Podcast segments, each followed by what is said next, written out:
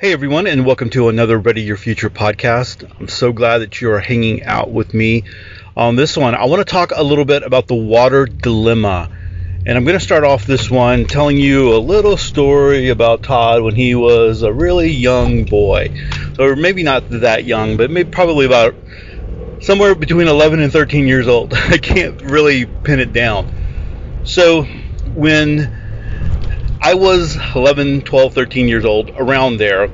Uh, the family had a big reunion in Mexico, and so I have some distant relatives who own uh, a really big uh, orange plantation uh, outside of Monterrey, Mexico. So it's like mm, about two and a half, three, three hours outside of Monterrey, Mexico.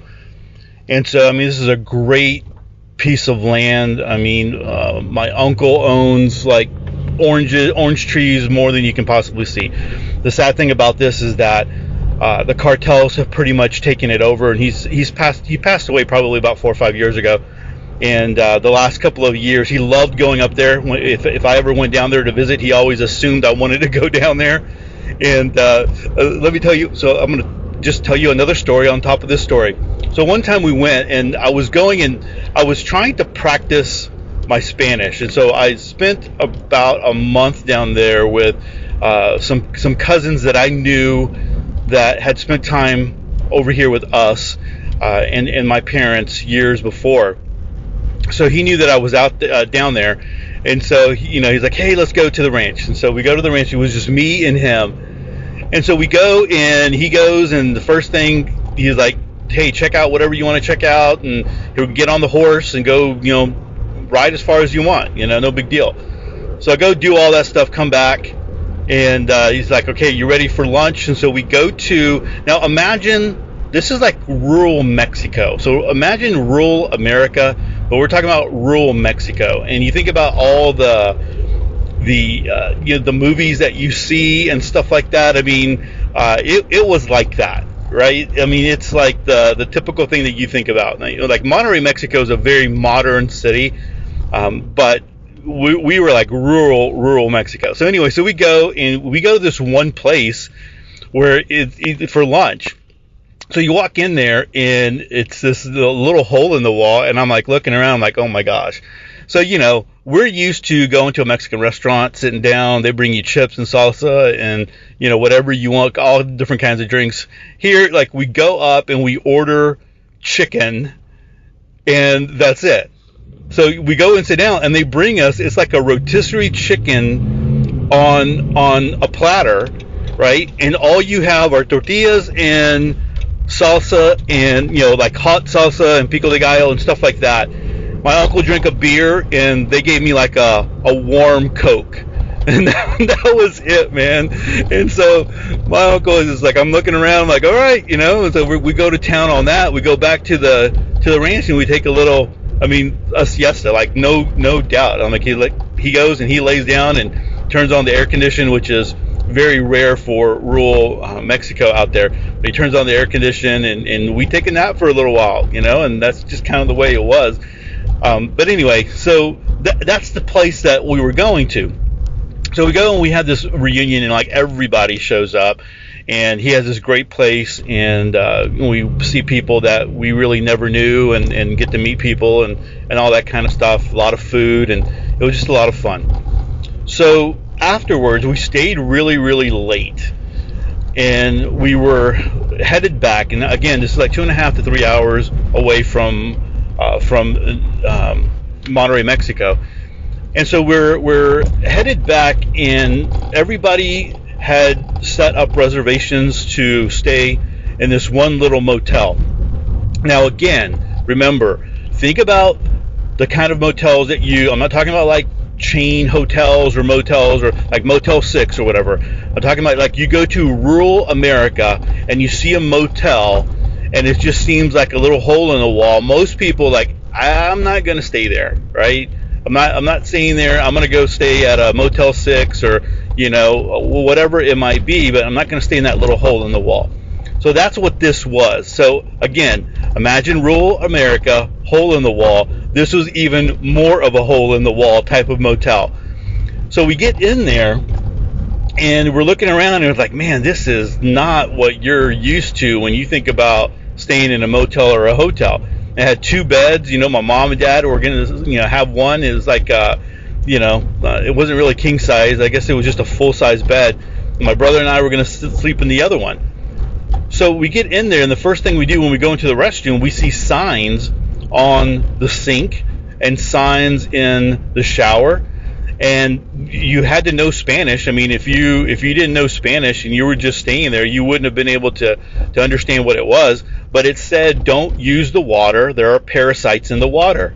So we're sitting there like, man, that's just, just too much, you know. And of course, when we go when we go, and I haven't been since I was young.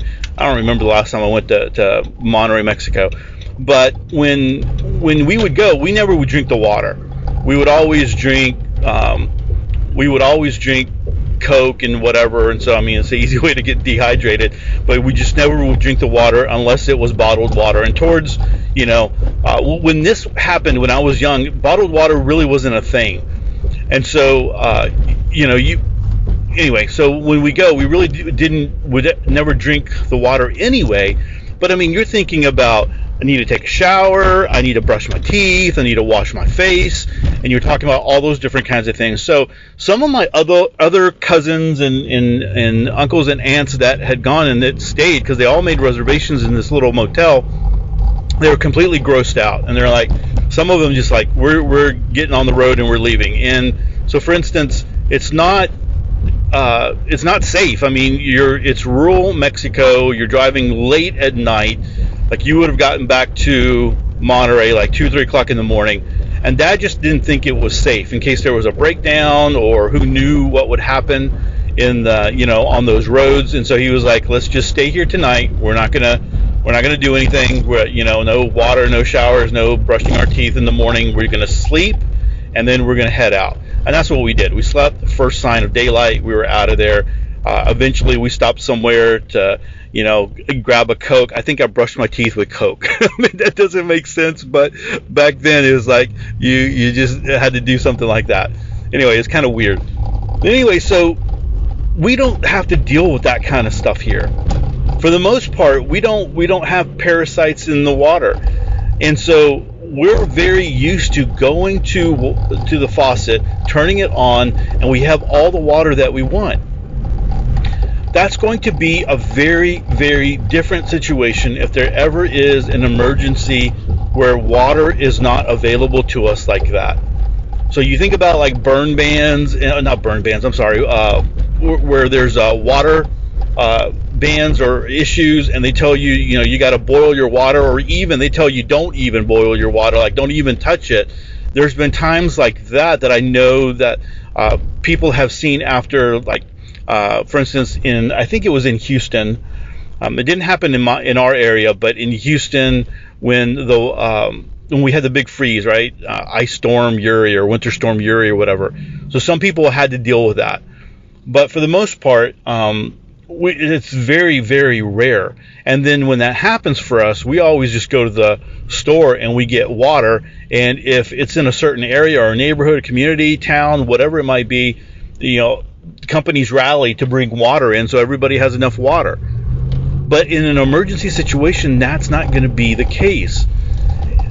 So, one of the things that we always talk about are water filters and, and all that kind of stuff.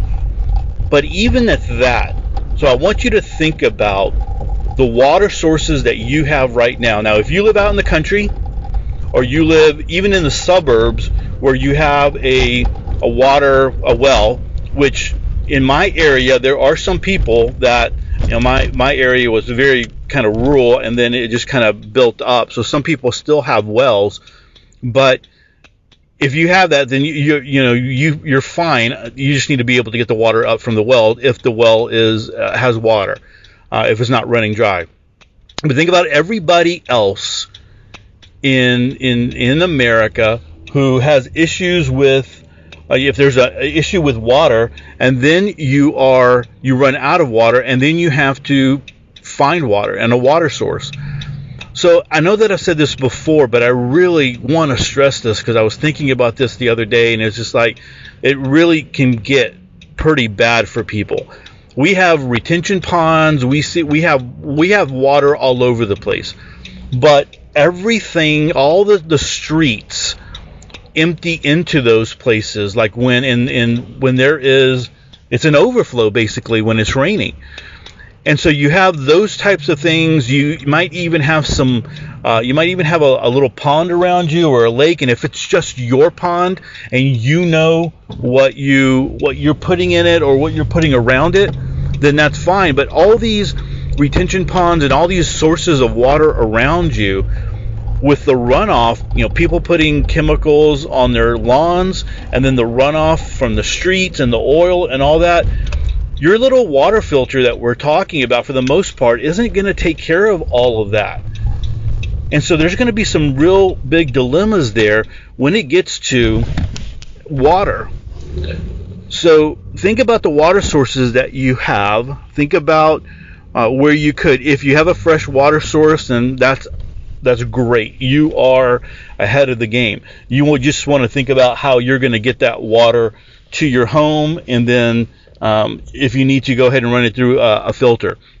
But for everybody else, we're looking at some serious water issues. So what do we do? We always make sure that we store water. But the problem is, is that water is very bulky and heavy, and it takes up a whole lot of space. So you can't just uh, you know stock up enough for a year. That just just it's very rare to do that if you're living in the suburbs in an apartment in the city, that kind of thing. You know, those that live out in the country can get a big water tank and you can fill that sucker up and you, you'd have a lot. But we talk about one gallon of water per day per person, and that guys, that's a minimum. That's a minimum for cooking and drinking, um, and and uh, you know a little bit of hygiene that doesn't go into you know bathing and any of that kind of stuff. So one gallon per person per day is a is a big minimum. So you think about that dilemma that we're going to wind up having. So in that case, when you need to find water, when you're like dying of thirst and there's nothing else, you need to have like a full process of how you're going to turn that nasty water that you find around your your neighborhood or whatever to be able to uh, you know, make it as as good as possible. And a lot of that is going to be filtering after filtering after filtering, and then probably distilling to be able to have a little bit of water, and that takes a long, long time. I mean, we're not talking about throwing this into a, just a Berkey and then letting it run.